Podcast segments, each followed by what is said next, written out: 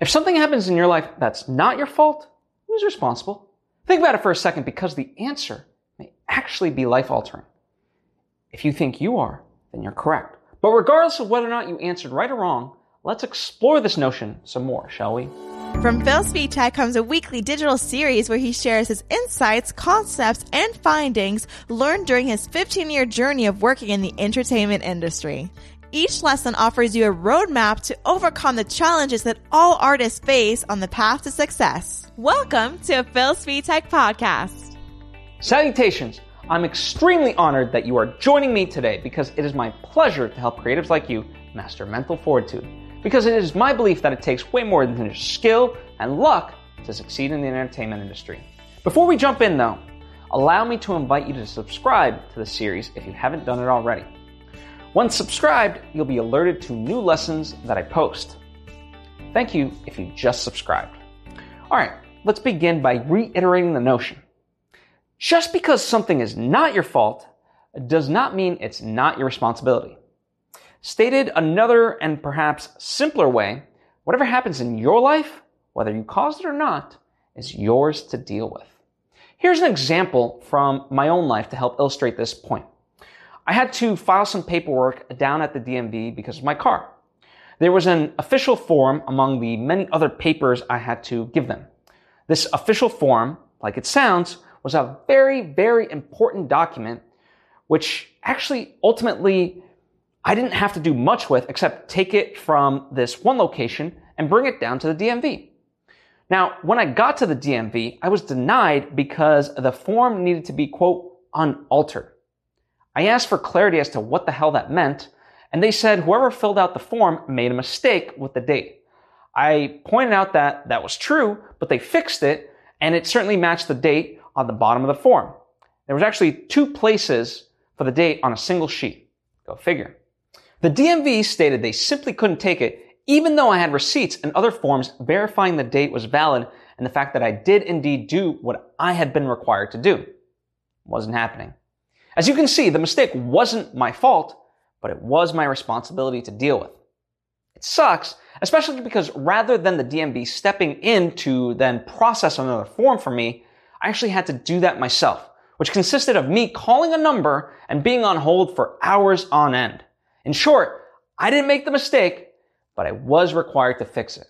And this actually happens a lot in my life, and I know a lot of people's lives as well. Not the DMV part, but the part where it's not my fault, but I still have to deal with it. It happens in your life, but you may not realize it. Let me give you another example just to help clarify.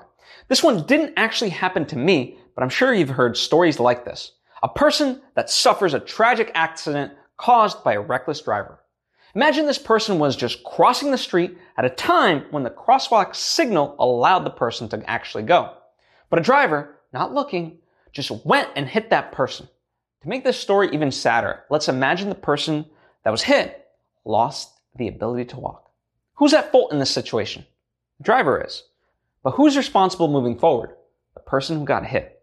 That might sound shitty to say, but there is a purpose to this idea. It is meant as a way for you and me to stop being victims of circumstance. Life happens, and it can suck. It really can. But we still have to move on. And it is how we choose to move on that actually defines us. I'm not happy that I spent two hours on hold to get a new form for the DMV, only to then go through the same process I'd already gone through once before. But if I adopt a pissed off and miserable attitude, then that's all I'll be.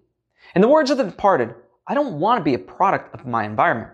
I want my environment to be a product of me. And it's true, I don't. And neither should you. It doesn't mean you can't have a moment of frustration. Allow yourself some space to process those emotions. Don't shy away from them. That is part of self-care to allow yourself that space. But eventually, once you do, you'll need to act in a way that's not just you moping around because what'll that ultimately solve in the long run? The reason my second example is of a person who loses the ability to walk is because I've seen that type of story used as evidence of resilience, where in spite of their accident, that person finds purpose and a way to not be a victim of that tragedy. And that's precisely correct. This is what it is all about. You and I should draw inspiration from that type of story. And there's countless other stories like this that I could tell. Each of us has a choice to make based on what life hands us. We can be victims and blame everyone else around us for our problems, or we can, not, we can start accepting it and learn to move forward regardless of life's setbacks. Let's all make a commitment to stop being victims of bad luck and tragedy and adopt the mentality that we're responsible for our own lives. This notion applies to anyone. It doesn't matter if you're an atheist, an agnostic, if you believe in the universe or God, because regardless of who is laying out your path in life, you are still responsible for walking it. Is that not right? I've experienced this firsthand. I used to go, woe is me all the time whenever bad things would happen. Now, I've gotten much better at dealing with any issues that arise, whether large or small, because I know I have the ability to succeed regardless of what life hands me. Doesn't mean it's easy. Trust me, it's not. But knowing you have other options is certainly a big component of overcoming life's hurdles. So why don't we truly make a pact right here, right now, to take ownership of our lives no matter what? To clarify and simultaneously inspire you further, here's a quote from Charles Swindoll that really hits on this notion in terms of how we can apply the notion of responsibility to our daily lives. Here it is. The longer I live, the more I realize the impact of attitude on life. Attitude, to me, is more important than facts.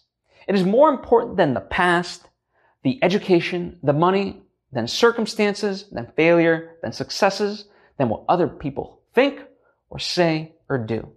It is more important than appearance, giftedness, or skill.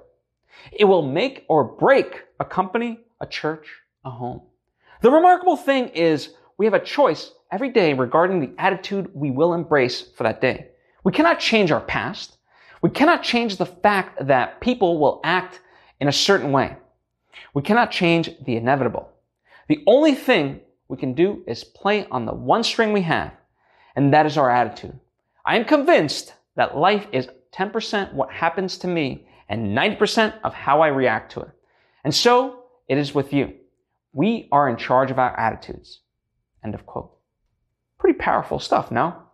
Please allow it to sit so that you can really understand that no matter who is at fault in the things that are happening in your life, you actually have control over your attitude and the actions you take. This is the part of the show where I invite you to comment down below with any instances in your life where you chose not to be a victim of your circumstances. Write it proudly so that anyone else seeing your words may be inspired. I'm sure I will be. And with that, we conclude this lesson. Feel free, however, to click over to the numerous lessons I've created just for you. I have so many that you can check out along with other free resources, all available on my website at philsvitek.com. Also, I'm going to be coming out with a workbook version of this series to help you master mental fortitude. The book will reiterate my various lessons as well as provide exercises for you to put those lessons to practice. If you're interested in the details of this, just subscribe to my newsletter over on my website, or just leave a comment down below saying as such. Lastly, a huge thank you to the people that helped make this episode financially possible. If you too would like to support this show, you can either head over to my Patreon page or support some of my merch from my store. The links are provided down below for your convenience. Or you can always just tell a friend about this show, and that way we can build a great community of like minded people. Sounds great, doesn't it? Anyway, thanks for tuning in to another episode of mine. I'm at Phil Svitek on social media, and I'll see you next Wednesday with another lesson. Bye.